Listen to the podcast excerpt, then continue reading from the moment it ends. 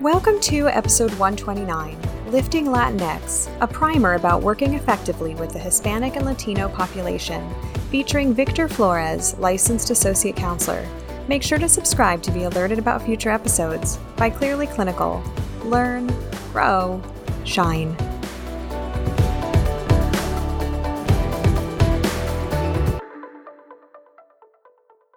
Hello to our listeners. My name is Beth Irias, and I am honored today to be joined by Victor Flores.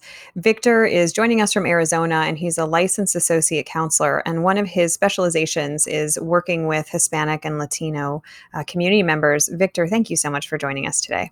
Thank you, Beth. I'm happy to be here.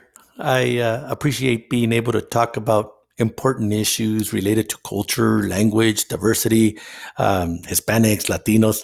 I think when we have discussions like this, uh, different pieces of the dialogue speak to people. So I, I really am happy to be here. Yes. Wonderful. Thank you, Victor. Before we dive into this topic, we want to note for listeners that this interview will discuss racism, classism, colorism, and other sociocultural concepts, including things like racial slurs and acts of violence. Some of this discussion may be emotionally and intellectually challenging to engage with, and we want to provide advance notice. Um, and for our listeners who don't know, yes, I am a white person and I'm also part of a Hispanic family. My children are multicultural. My husband is uh, from his family, uh, is originally from Nicaragua. Um, so this is a topic that's very close to my heart. Uh, Victor, why don't you tell our listeners a little bit more about you and how you came to have this specialization with this particular population? Well, I'm not sure if it was by by uh, mistake or by coincidence, but what happened is I've worked in a lot of systems, whether it was with the courts, residential care, psych hospitals, shelter care. I've just worked in a behavioral health. I've worked in systems most of my 30, 30 plus years. Uh, and I got to tell you, I could see uh, different pieces kind of speaking to me. I paid attention to where different entities were missing the mark on working with people that were uh, of diverse backgrounds. And that kind of stuff is what I would always tell myself when I am able to, once I get all my education and my initials and all that stuff, maybe I'm able to uh, address some of these things because I know that as a child, when we came to the United States uh, from Mexico, part of the what I always uh, saw that eh, we we put up with stuff. We just we were as kids sometimes interpreting for our parents, which doesn't make any sense. So those kinds of things just kind of stuck with me over time. And uh, when I was in a position to be able to teach or actually uh, put together some materials so that professionals could do their jobs differently, uh, I did. So that's kind of how I got catapulted into doing the work in the area of diversity. Wonderful. I'm glad to have you spending this time and sharing your expertise with us. Why don't we first start on um, discussion about the different terms for this population?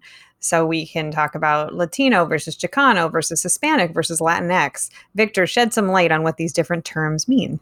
I'm not sure if I'm going to shed light other than talk about some of the categories. And again, I just want to preface the whole thing saying different people identify in different manners when it comes to where they come from. Some people might say, "Well, you know what? I'm Nicaraguan." Others might say, "Hey, you know what? I'm Salvadoran or I'm I'm uh, Peruvian." They wherever they may be from, they might they might talk more about where they're from or their nationality. Whereas some might say, "I'm part of a group. I'm more Hispanic," and some will say, "Wait a minute."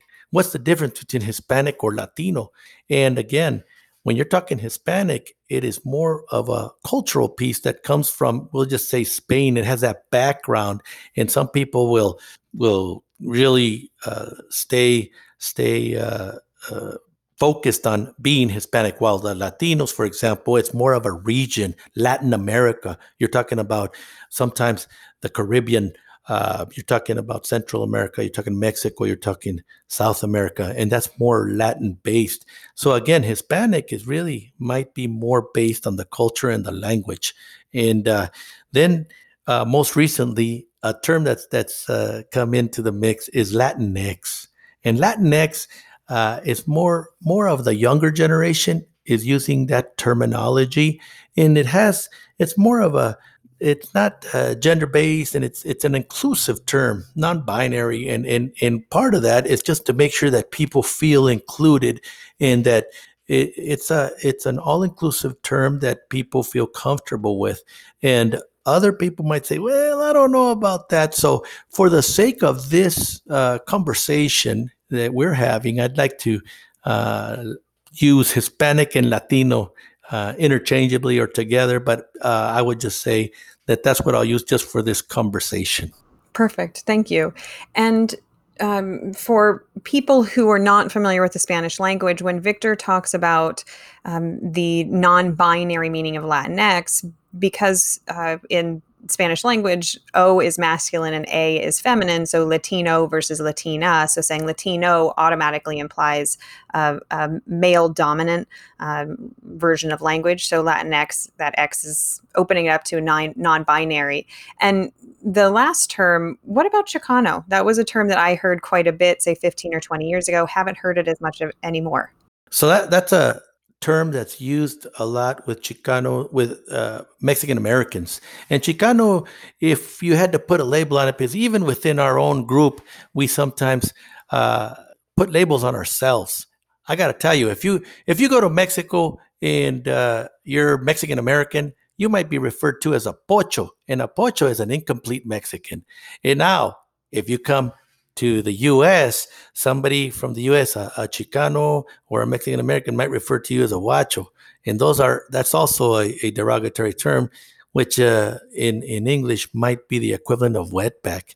So those those kinds of things they're not positive, but they're terms that are used. Now with Chicano, that has a lot to do with having uh, the movement of the 50s and 60s around braceros and all that stuff. That's how it kind of started, but it had a lot to do with uh, the movement here in the U.S. So it's not usually a term that is uh, that is a, to describe somebody from Mexico. It's usually a Mexican American, and it has a lot to do with a a mindset, a movement. Uh, and uh, again, when you start thinking about the '60s movement, about uh, uh, the brown berets and things like those are movements uh, and uh, that's the kind of thing that has some politics behind it sometimes. But for the most part chicano will refer to a mexican american somebody born here Thank you. That I was unaware of those different nuances. I'm sure many of our listeners were. Thank you for just breaking that down.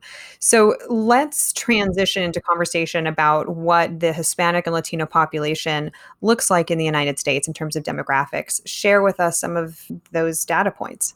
Well, some of those data points are, are really important in that, you know, between uh, 2010 and 2019, the US population growth was uh, pretty impressive. But what was more impressive is half of that growth was attributable to uh, Latinos and Hispanics or Hispanics and Latinos. And and that's important to note because that's the fastest uh, minority group that is uh, that is growing the fastest. And part of that uh, means that it's it's uh, been 61 million, I think, in 2019 is the the figure that we're looking at with Latinos, which means that almost two out of every 10 uh, people in the uh, persons in the U.S. are Latino.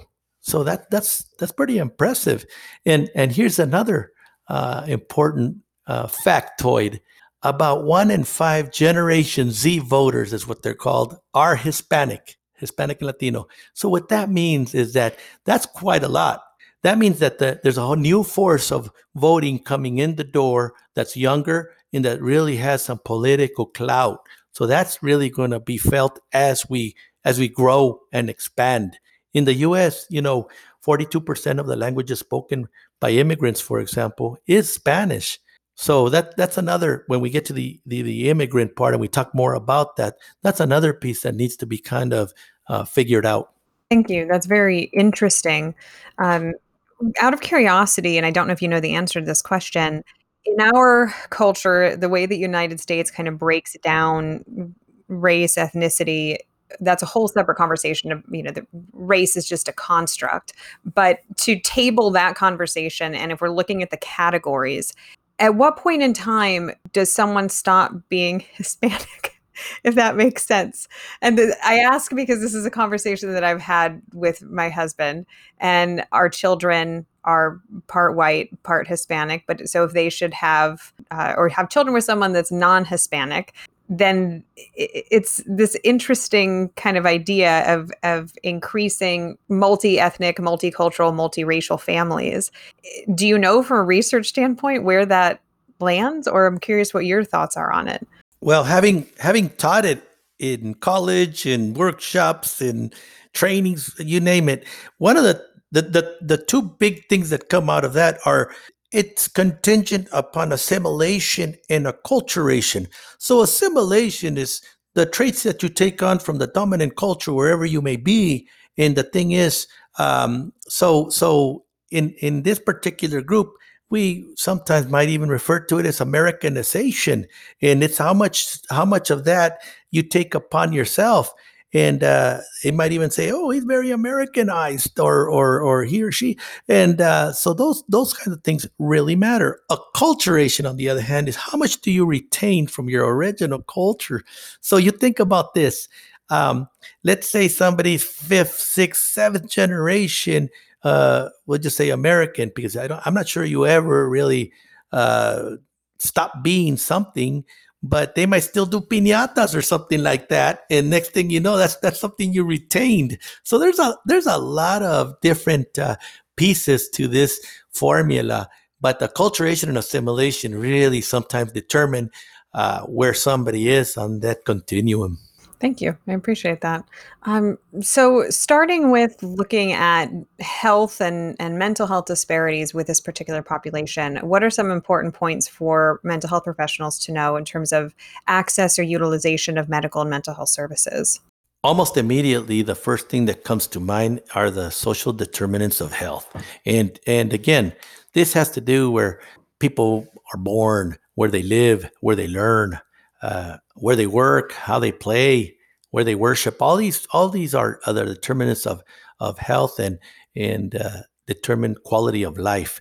So that leads me to the next piece, which is common what you said common health disparities that come to mind and one of the things that i that was really interesting to me uh, uh, when i was looking up some of these uh, disparities are that usually the people that are not born in the US are healthier than those Hispanics and Latinos that are born in the US. And some people say, why? Why is that? For example, for example, let me before we get there, let me give you some. Um, compared to to whites, compared to non-Hispanic whites, about uh, there's a low there's a a um, 24% of Hispanics and Latinos are more poorly controlled high blood pressure there's 23% more obesity for Hispanics and Latinos than whites, 28% less uh, colorectal screening. So there's, there's there's overall less approaches to health, and there's less health in general. So some people might say, why is that? And some of the factors are literacy, literacy rates, social, low status, language issues, lack of access to care. These these are very uh, concrete and tangible pieces that contribute to some of these health disparities. When looking at those health disparities, you're talking specifically about Hispanic and Latinos that live in the United States. Um, how about for mental health care, knowing that part of this is also cultural? And as you and I discuss this, it goes without saying that obviously these are generalizations. And as you said at the beginning, some people really identify as Hispanic, some people really identify as Nicaraguan or Puerto Rican, you know, these different cultures that are very specific to them. And so we're generalizing here. But when we're reaching for that multicultural therapy book, what does it tell us about the rates and the likelihood of Hispanic Americans pursuing mental health treatment? So, so what I'll do to make it a little more, uh, maybe, maybe it'll be a little clearer. The the uh, factors that I just mentioned, literacy rates, for example, um, they are, and these are generalizations. So I'm not at all saying this is this is the the way it is, uh, hundred percent. But for the most part, we aren't too far from the truth. So literacy rates, let's say, for example, people coming in uh, to this country uh, to make a better life. And I'm not talking about authorized versus unauthorized people. I'm talking about people coming to make a better life. Usually, you're not going to get the the bachelor level, the the master level, the doctor level coming in to make a better life. That's not the typical. Typically, you get uh, people that are here to work, and they'll take uh, what they call it non-skilled labor, labor, but I call it all of it is skilled. Trust me, I've done I've done construction. It is skilled. But anyway, so not a lot of not a lot of schooling is necessary. So literacy rates really matter. Sometimes these people uh, that are seeking help uh, may not be able to even read where to get help. They may not even know and, and get the the different uh, written information or or even the signage to be able to know where to even look for help. That's that's just one example. Socioeconomic status. If somebody doesn't have the means, the means to get there, whether it's transportation, whether it's uh, having to work as, as opposed to to be able to pay for stuff or eat rather than having to go to a clinic, they're going to eat before they do. So these kinds of things, this basic survival skills are going to take precedence over seeking mental health services, for example, or even substance abuse. So these are take our priorities. Language, language is a is a big one because many times uh, the failure to communicate means failure to to help.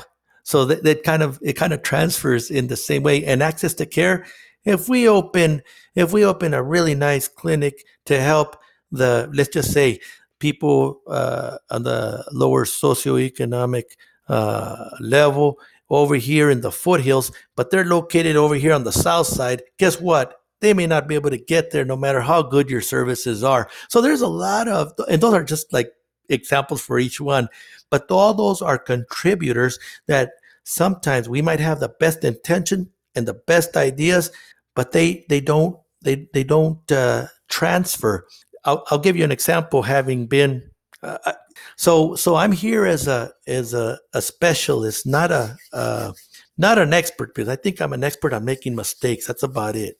So here's what I'll tell you. One, I, I remember uh, dealing uh, and, interacting with a clinic that said, "Hey, we we got the best services. We have child care. We have food. We have everything for people to come in to get our great services." And uh, um, anxiety groups they were they were doing in Spanish, and uh, but nobody's coming in, and they said, we can't figure it out. And I said, hmm, what, what's this about? Because the place was great, and it was located perfectly where it's supposed to be, uh, bus lines, everything. So I went in and I said, hey, let me look at your flyer. Let me see what you're putting out there.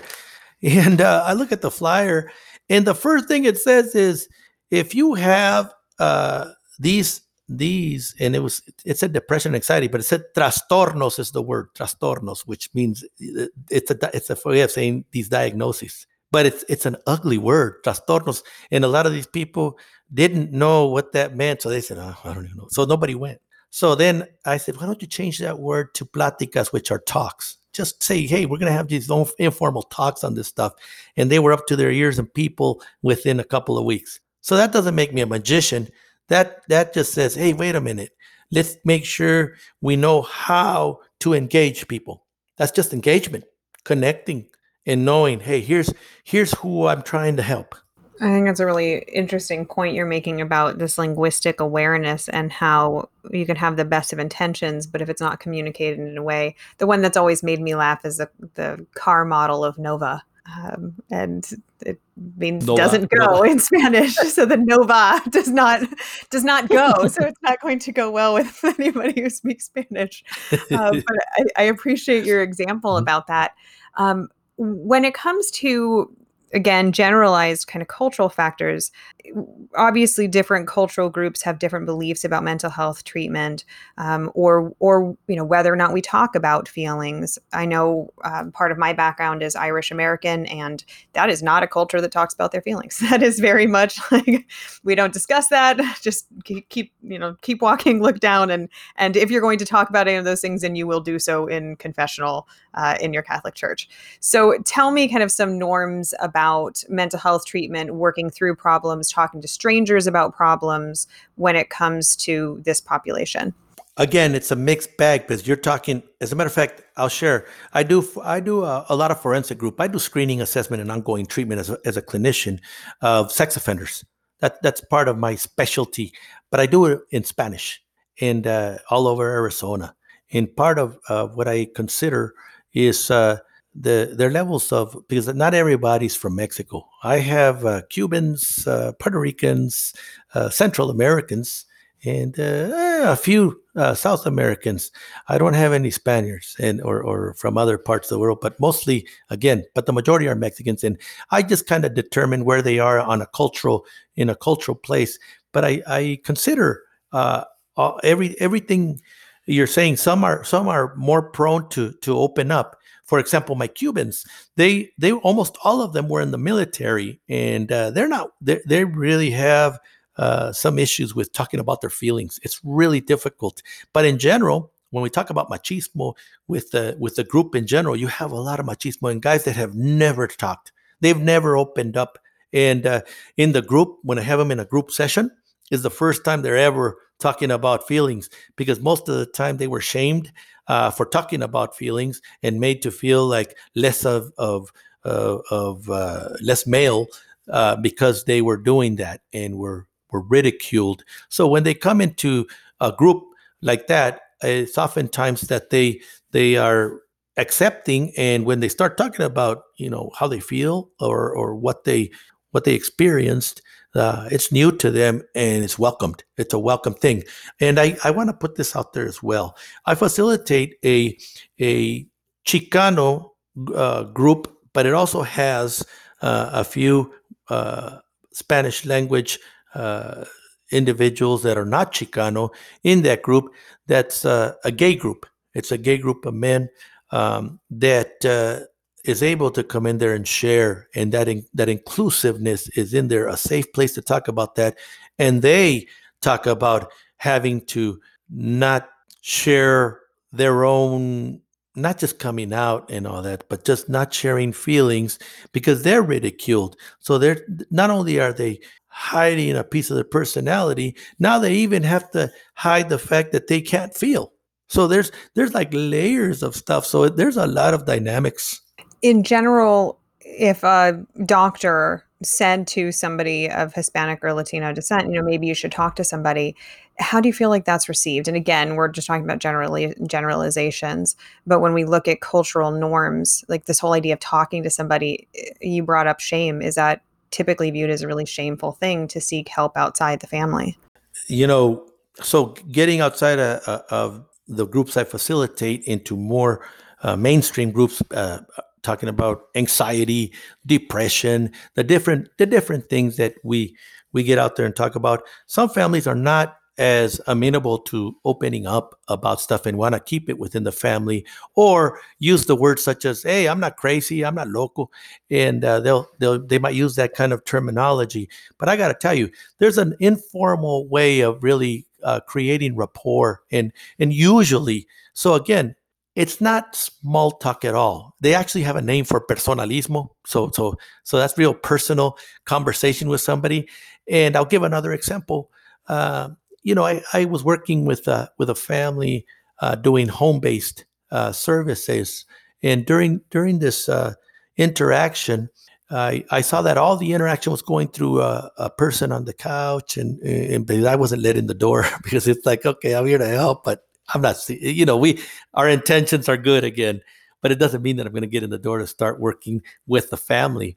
But I saw that when they opened and, and you know they had the door cracked open, they uh, they uh, they weren't inviting me in, but I saw that the interaction and the dynamic was through somebody on the couch. So I was able to peek in, and I saw that it was an older gentleman, and I, if I had to assume it was a, a grandfather, and uh, I don't know, I said something in Spanish uh, to him because everything that was that was conveyed to him was in Spanish, and he said, "Hey, where are you from?"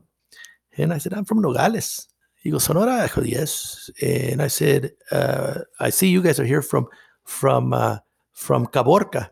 Caborca is a place in Sonora. And I said, "Oh yeah." I said, uh, "I I know I know the place." He goes, "You do?" Yes. He goes, "Yeah, I can I can tell you your accent."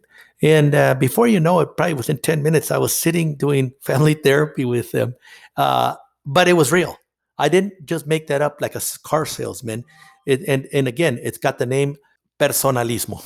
So, for listeners who do not have that rapport advantage of sharing a cultural or ethnic connection like that, what do you think is really critical, particularly for white practitioners, to to appropriately and respectfully begin to establish rapport um, with anybody of Hispanic or Latino descent, whether they are first generation or sixth generation? That that's an awesome question because it's about asking questions. Any of us sometimes we might feel not compelled to ask questions, and that limits us. And that's I learned that a long time ago when I was a young probation officer. Sometimes I acted like I knew what I was doing, and I didn't. And uh, as a result, I would step on my own feet. So as a res- uh, I, I started getting better at asking questions and and really being informed. So I'll give you another example of how to proceed if you may not be. So, so uh, two versions of it. So, um, I had I had a, a, a older gentleman, uh, a, a, sex offender, and uh, he he uh, when he was referred to me, the doctor that referred him to me said, "You're not going to get anywhere with this guy. He just doesn't want to talk about stuff. He keeps on saying he something about a curse." And I go, "Okay, all right, I'll talk to this guy. Anyway, so I, I meet him and he goes, I know why I did what I what I did, how why I acted out. And I said, Really? Why don't you tell me about it? And he said and he told me, Well, I had a I had a curse cast on me, and uh and uh as a result, I victimized uh the the the person I victimized. And I said, Oh, and uh fortunately, I knew about limpias or cleansings, cleansing ceremonies so I said, so did they do the whole cleansing ceremony so that you could boom, boom, boom? I, I just, I just went off and, and asked him. And he goes, yeah, I did. I go, it sounds like you're ready for treatment. And he took off like a rocket in treatment and did great. I, that's a true life, true, that's, that happened. So I thought about that. What if it wasn't me and I didn't know about it? I would have asked questions. I would have said, so what does one do when, when you have a spell cast on you like that? What, what are you supposed to do? And he would have told you, well, you have to have this whole ceremony. It's a cleansing ceremony where you have to. Uh, there's these eggs they do, and they, so he would have told you everything. And when you get that information, the practitioner would say, "Really? So you did that? Yes. Well, it sounds like you're ready for treatment. Yeah, I think I am. And and I think you would have had the same result. But it's just a matter of meeting the, the it's it's the old adage, meeting somebody where they're at. It really is one of the questions that I have for you, and I've experienced this, I, um, growing up in California, took many years of Spanish. I'm exposed to Spanish before I was part of a Spanish speaking family. Um, so I had some knowledge, but certainly not enough competency in Spanish to be doing therapy, and often had to work with a translator. Can you tell me a little bit about the best way for non Spanish speaking practitioners to work with an interpreter in the room with them and how to do that? And I, I, remember when I, the first time I did it, I'd never done it before. I really didn't have any training or coaching in how to do it. And it's like, well, who do I look at? Do I look at the family? Do I look at the interpreter? Like it, it, it just kind of took me some time to adjust to having this, this third party that I wasn't accustomed to. So there's different levels of intervention intervention with regard to interpretation and even translation services. So they kind of go together with the what the office of minority health they put together these things called the CLAS standards and there's 15 of them. But most places that receive uh, federal funding adhere to these standards because they use them as a guide. But also i'll tell you most places that are doing a good job with with uh, their cultural proficiency plans or cultural competency plans kind of incorporate these. So here's what I'll tell you if it's a good uh, interpreter and they've been trained uh, according to to uh, these these uh, let's just say guidelines, uh, then they'll they'll explain to you, hey, you don't need to look at me. I you just look at them like like I'm not here. I'm their voice, and that's good. That's good. I'll also tell you the places that are more advanced not only have the interpreters in person. That's great, but that's not always possible. So sometimes you have telephonic interpretation services as well. And those, those again, those are good and, and they're great. There's there's very few things than having a practitioner, having a practitioner that speaks na- uh, uh speaks uh, Spanish is great too. But even then, uh, entities have to determine what is their level of Spanish. Are they good enough? You just said it. Are they at a point where they can actually conduct and facilitate facilitate in Spanish? So I would just tell you, I think all those factors come into play. Even a native Spanish speaker like myself, I ask questions when I I tell you the truth, I'm, I'm from northern Mexico. And uh, uh, even some Southern Mexicans, I'm like, hey, no, what does that mean? I ask questions, or or somebody comes in from Yucatan, and it's like, okay, what is that? Because Mexico's big, but even then, when I work with Cubans, uh, Puerto Ricans, people from other countries, Central America, there, there, I ask questions, and uh, and the worst thing that can happen is I get it explained to me. So I I, I continue to learn even within.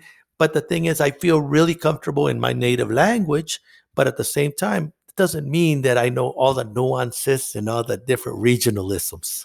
Absolutely.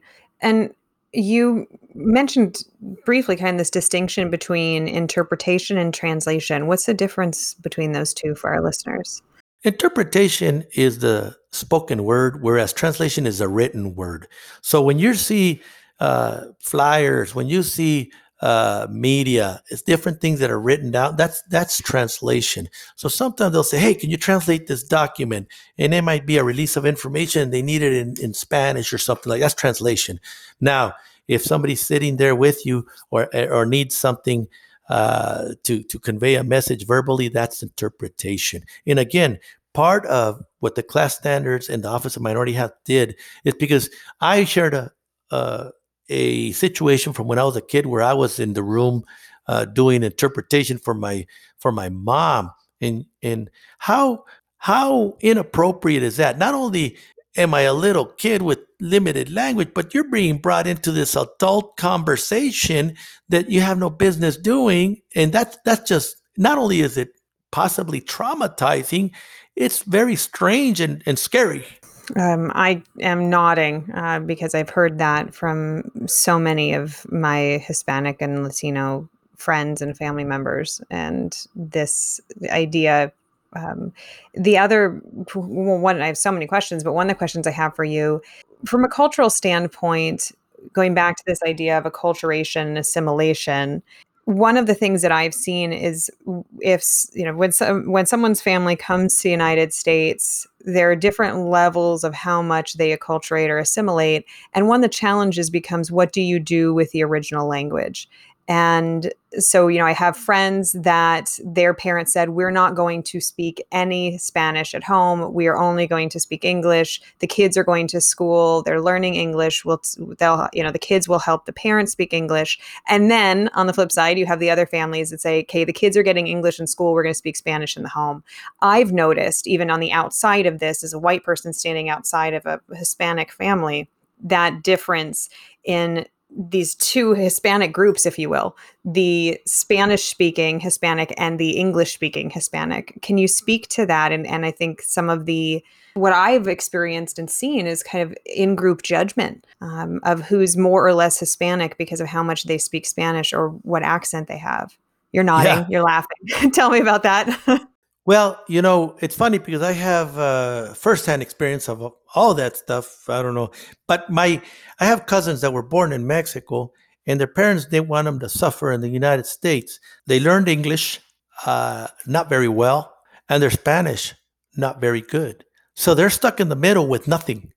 To this day, they're my age, and they're they're both of their languages are terrible, terrible, and uh, so it's up to the household how they want to approach it. Because the thing is, again, if you want to retain your language, because you know, and again, some of us, I know my parents, my dad was a farmer, my mom was a, a school teacher, but just like a, one of those uh, uh, school teachers in a, in a house, not not a not bachelor level or nothing like that, but in, in Mexico like that. And uh, I'll tell you, uh, they saw value in retaining both languages. Learning English while we were here, we were immersed and retaining Spanish. So they saw value in both of it, but they had vision because they were really focused on making sure that we were able to master uh, both languages. But not everybody. Some people say, "I don't want my kid picked on, so he's going to speak English only." So there's a there's a lot of schools of thought on that. But yeah, within the group now you get people that are very judgmental, and I used some some uh, derogatory terminology a little while ago, saying that sometimes Mexicans that uh, refer to to uh, Mexican Americans or or Latinos, Hispanics and Latinos that don't speak Spanish as pochos, which is uh, again an incomplete Mexican. That's a that's a derogatory term, and and vice versa. If you don't speak uh, English very well, you you might get made fun of. So all, all those all those really um, kind of impact really with the people I work at least, and, and I worked over the years because I used to work residential with with kids, Hispanic and Latino kids, and uh, it really does uh, do a number on uh, on self esteem, on self worth, on uh, self image, all those things, and and how they go in the world and how they interpret the world, and all. It really matters. It really matters, and sometimes we don't know the damage that those kinds of things can can cause. I'm glad that we landed here and kind of talking about this topic because, uh, again, it's something that I've seen and noticed for years. And as the mother of mixed race, multicultural children, even my son has commented, and he's only five, that he feels like he's not white enough to be white, but he's not brown enough to be brown, is how he says it.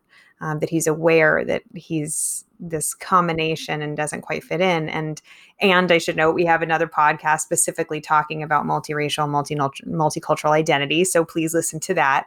Um, but th- this stuff is really complicated and what you and i haven't talked about yet and, and we obviously need to let's talk about the discrimination and racism that has been faced by hispanic and latino people in the united states yeah i think that that that again with the political climate that that's been out there, and I'm not here to talk about uh, uh, politics per se, this and that, but racism is a reality. As a matter of fact, I know that I was looking at a number of things. I'm I'm going to do a uh, for a counseling agency on on Friday in Mesa. Uh, I'm going to do a training, and part of it is uh, we're going to talk about how diversity training was just most recently in the last uh, uh, with the less administration, it was banned and it was seen as anti-American propaganda. And I'll tell you, uh, that was that was weird. And I had discussions with some of my colleagues and said, "What?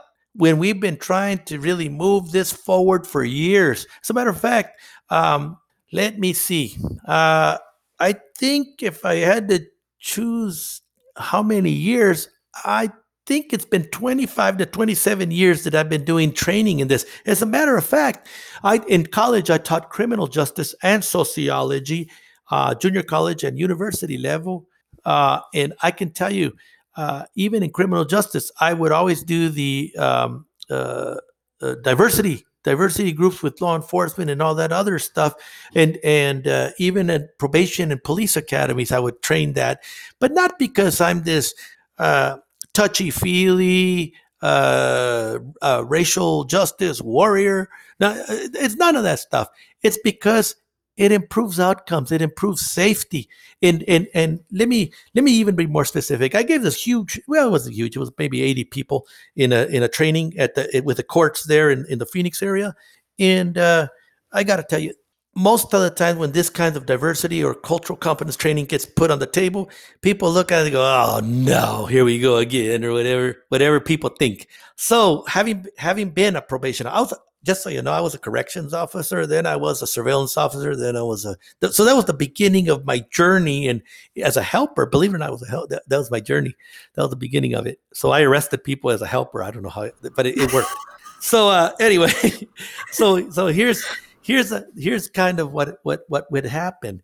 So I I renamed the workshop that I was doing to officer safety training, and I had judges, prosecutors, uh, uh, corrections officers, and police officers in there. So I start the the whole uh, the whole workshop. It's about an hour uh, and a half, and it's it's uh, they they're going to get units, uh, court units like CEU CE units, but uh, they're they're court they get court units anyway. So um, I started, and one of the judges up front, a real powerful man, says to me, Mr. Flores, wait, wait, wait, wait. He stopped me about maybe 10 minutes and he goes, um, This is cultural competence training, is what, it, what you're doing, but you said this was officer safety. But so he's speaking for everybody. Everybody's back there going, Yeah, yeah, and I said, you know, let me ask you something. When you know who you're working with, you know their background, you know where they're coming from, you know their perception of law enforcement, uh, and and and and you have more information about them. Are you safer? And he said, Yeah, you got a good point. He said, Proceed. And I went on to have a really good workshop where people participated and didn't judge me as a, a touchy feely, warm, fuzzy uh, social justice warrior. It, not that that's a dirty word, but I just want to put it out there because sometimes when I cross into the world of law enforcement, it has a different flavor than we do in behavioral health and stuff like that. And I can tell you, it's very possible to maneuver in all of them and do good work and get great outcomes in all of them. I just I have the courage to get out there even when I think I might get tomatoes thrown at me. I agree with you with this idea of sometimes it can be hard to get buy-in for cultural diversity topics and I appreciate the creative angle that you took there. Tell me more about I mean, you mentioned the uh, kind of socio-political climate and the impact. Okay, we know right now, as you and I are recording this, it's January. Oh, excuse me, it's February 2021. And we know, for example, that COVID has struck um, black people and in general people of color significantly more than white people. Um, there have been far more deaths in the hispanic and latino community than in the white community. Can you speak to some of that um, and what practitioners need to keep in mind not just relative to covid but how all these factors are impacting basically that person that's sitting in your office or in you know right for right now is on the other side of the computer screen or the phone? Yeah i you know with with covid and and uh, everything associated with it, the way people are internalizing all this really powerful information, uh, it, it's important.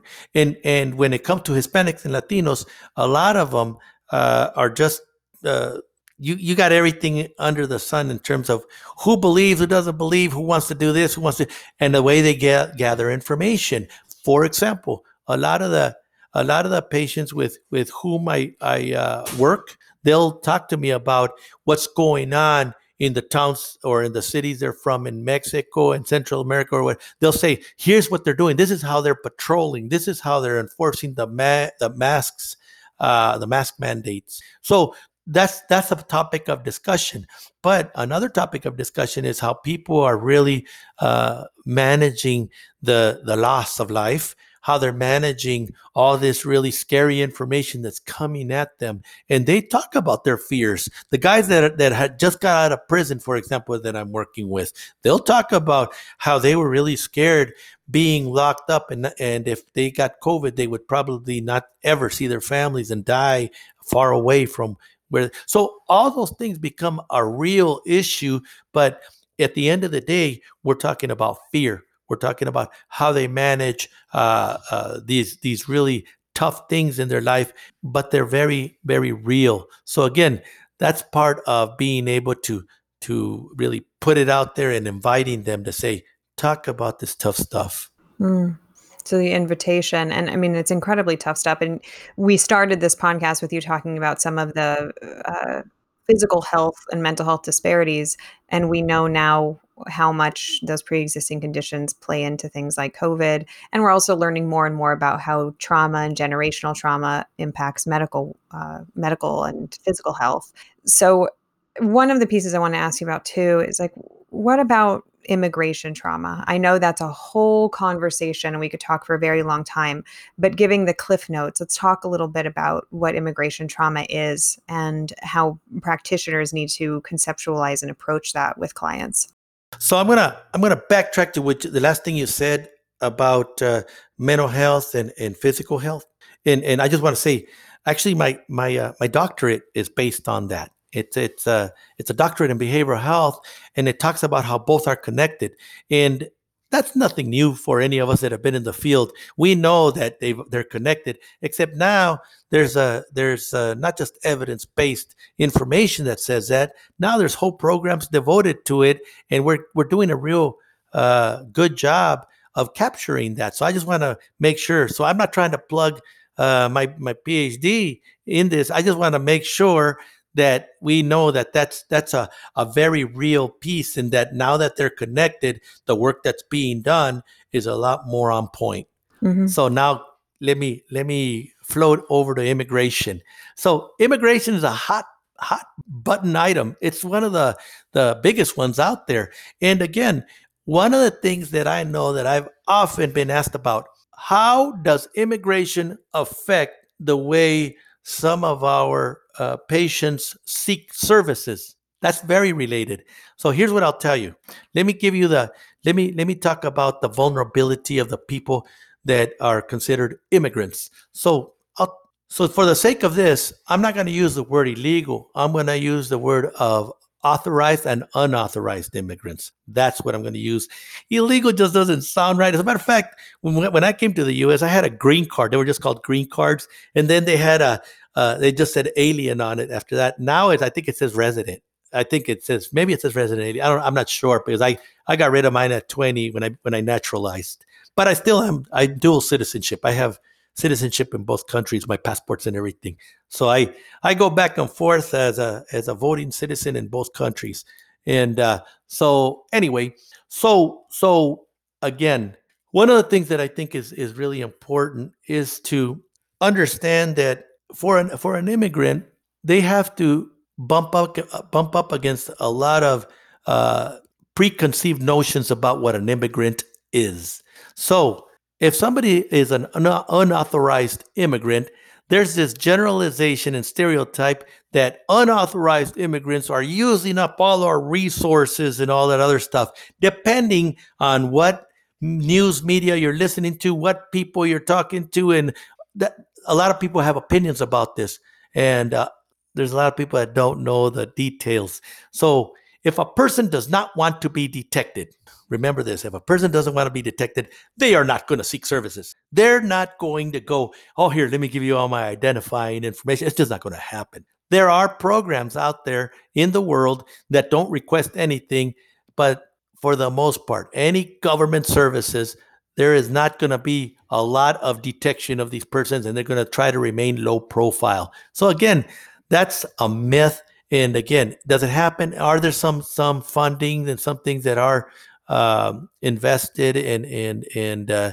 used with with people that are uh, unauthorized? Yeah, there are there are programs. Fortunately, because the thing is, it's it's really uh, important to also understand that even on people uh, individuals that are authorized sometimes feel like they're not served for whatever reason, whether it's language or whether it's just the fact that they're not able to get their point across. So, those kinds of things really matter. And if you look at this, for how vulnerable immigrants in general are, unauthorized uh, immigrants, according to the NCIC stats, don't usually report crimes that are committed against them. They can be victimized and they don't report because they don't want to be detected. So here's here's what I'm really saying. There's a there's a a lot, many instances where unauthorized immigrants do not report crimes that they should have reported. There's also instances where they don't seek help when they should have sought uh, help, whether it's medical, whatever it may be. So they're just on their own solving all their problems without the resources that other people uh, uh or individuals use in the world. So this isn't meant for anybody to feel sorry. This is meant to say this is the reality of the situation. I'm glad you bring up those realities because I think it's easy to overlook um, if if you were just born in the United States and and you're used to that. This whole idea of immigration trauma may not be something you've really thought about.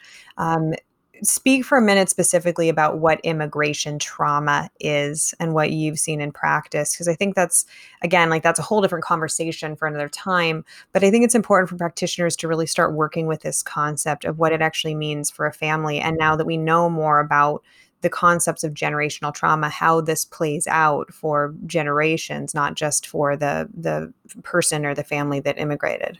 So immigration trauma really has everything to do. And I just gave some examples of of what that uh, looks like. But fear of deportation, for example, some imagine imagine living your life in fear, living your life in a way where you make all your decisions based on not being caught.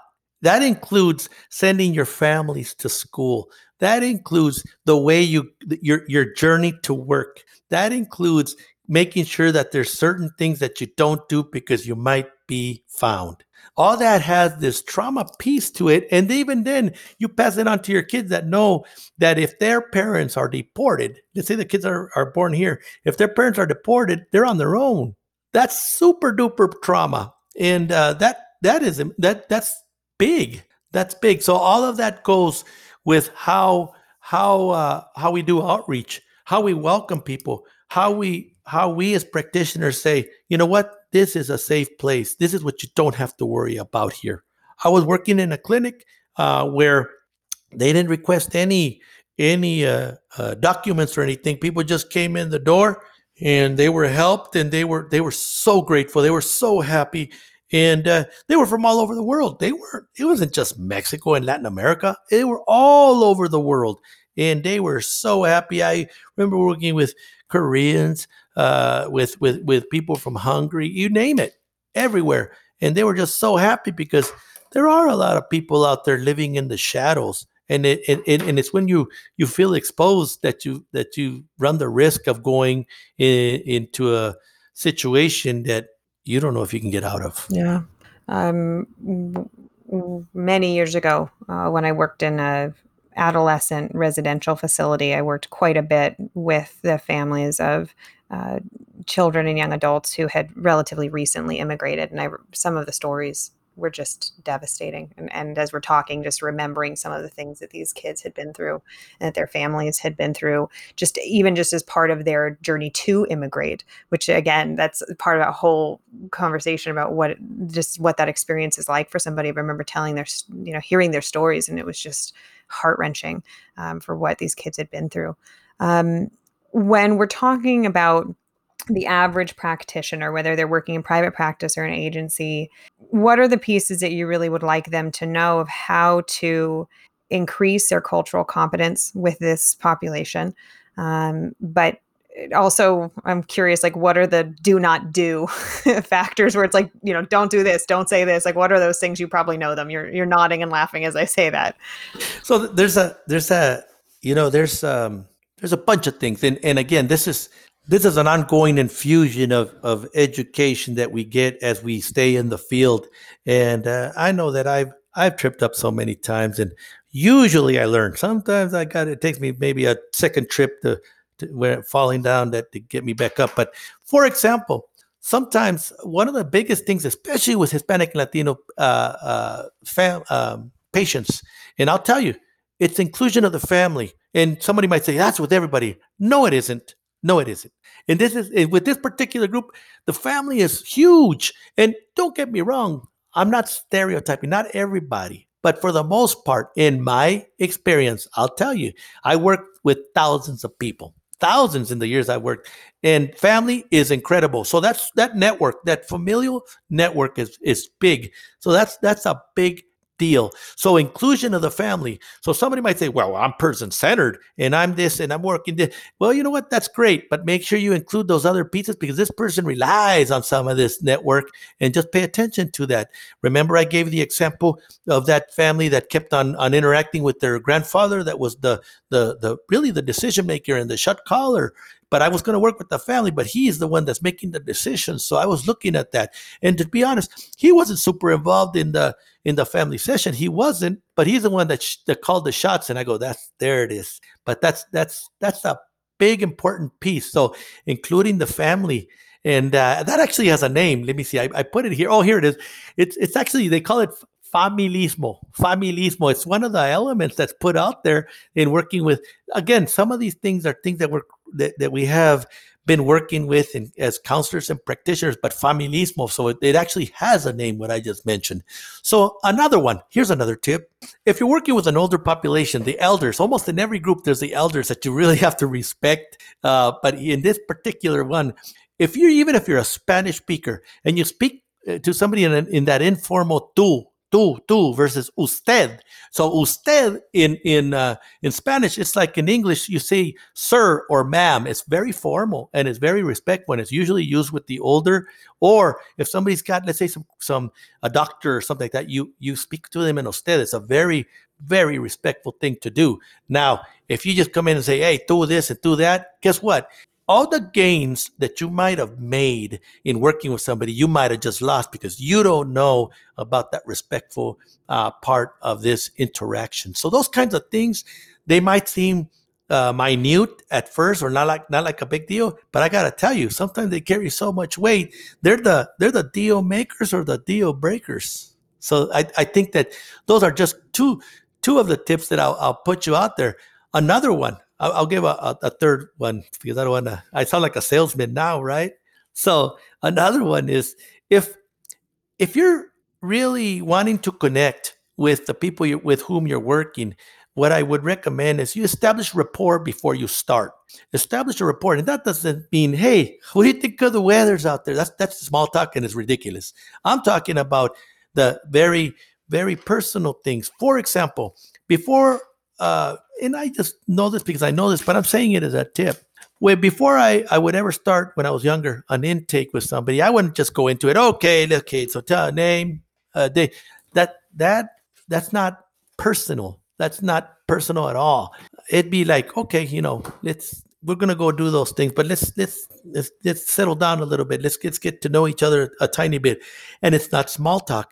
It might be as simple as saying, "Hey, I I noticed that uh, your your last name is um, is Hernandez, uh, and and I noticed that your your your uh, your accent. Are you from Sonora or Sinaloa or ah, no, I'm from I'm from Guanajuato, I'm from Durango, I'm from whatever, and and now, now you have them talking at least, and and now you really start uh, digging in because they want to know about you too. So the encouraging of asking questions is part of it, but at the same time, I can't tell you how many times somebody would say, or I would say, yeah, but you know, I'm from Nogales, but my family is from uh, Santa Ana and Imuris and they'll say, "Oh, really? Do you know that Lopez is from?" Uh, like, like there's two people everywhere, but yeah, do you know that? And they'll say, and they think, you know, you're talking with the, with them, but there's this dialogue that's already established, and then you can go ahead and transition into what you need to do, and you can even have your whole your whole routine and your whole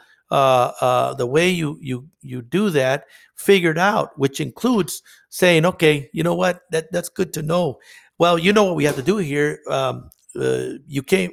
These are the things that I that I'm going to have to do. And what do you think about them? So asking questions and get get a dialogue going, and and that's a very respectful way to approach.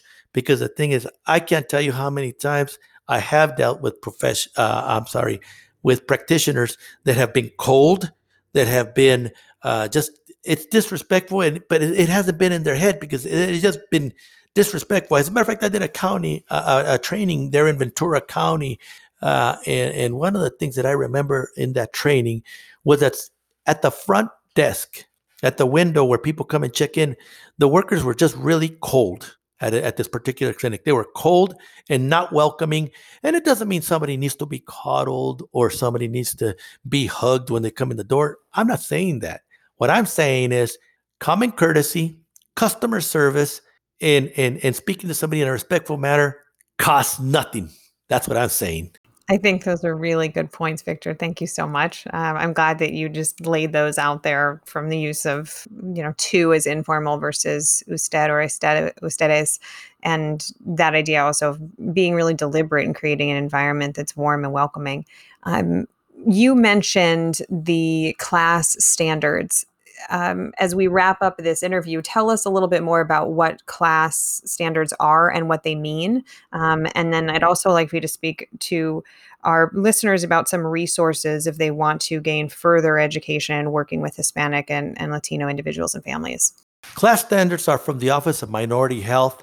They're uh, divided into um, governance, uh, communication and language assistance, which is the one I just engagement, continuous improvement, and accountability. So they're all, they're divided. The, so there are 15 standards. They're divided into all this, and they ser- serve as a blueprint for agencies that are really trying to to catch up. Because this is something that's been uh, around a little while, but not everybody's used it. Why? Well, I have opinions of why not, but I'll tell you, some places it costs money. It costs money to have interpretation services. It costs money to train staff. It costs money, but here's what I tell you: It costs more money not to be prepared. That's more expensive when you miss the mark. That's more expensive because now you open yourself up to not serving people, to being sued because you weren't able to serve people appropriately. I think that's more expensive than actually saying, let me invest some money in doing good good work. And uh, so I know I sound like I'm on a rampage, but that's that's kind of what I what I do. Wonderful. So, again, for our listeners, um, the CLAS standards are designed to help improve competence with minority populations, and CLAS, which stands for Culturally and Linguistically Appropriate Services in Health and Healthcare. Um, and, Victor, for our listeners, what are some resources that you'd recommend? Trainings, books, websites? How can our listeners get in touch with you and learn more about your work? The you know the ATTC network is one of the ones I used to work for, and they're really good with in terms of free resources. Everything's public domain. You can you can pull a bunch of resources from there in the area of medicated assisted treatment, uh, substance misuse, you you name it, cultural competence, you name it, you'll find it there. Again, it's public domain. Also, the National Center for Cultural Competence, which is another place I was able to do some work with over at Georgetown, is an excellent resource for cultural competence. They even have screening tools for agencies and individuals. So there's there's there's a number of places that are really focusing on doing some excellent work, and those are just a couple.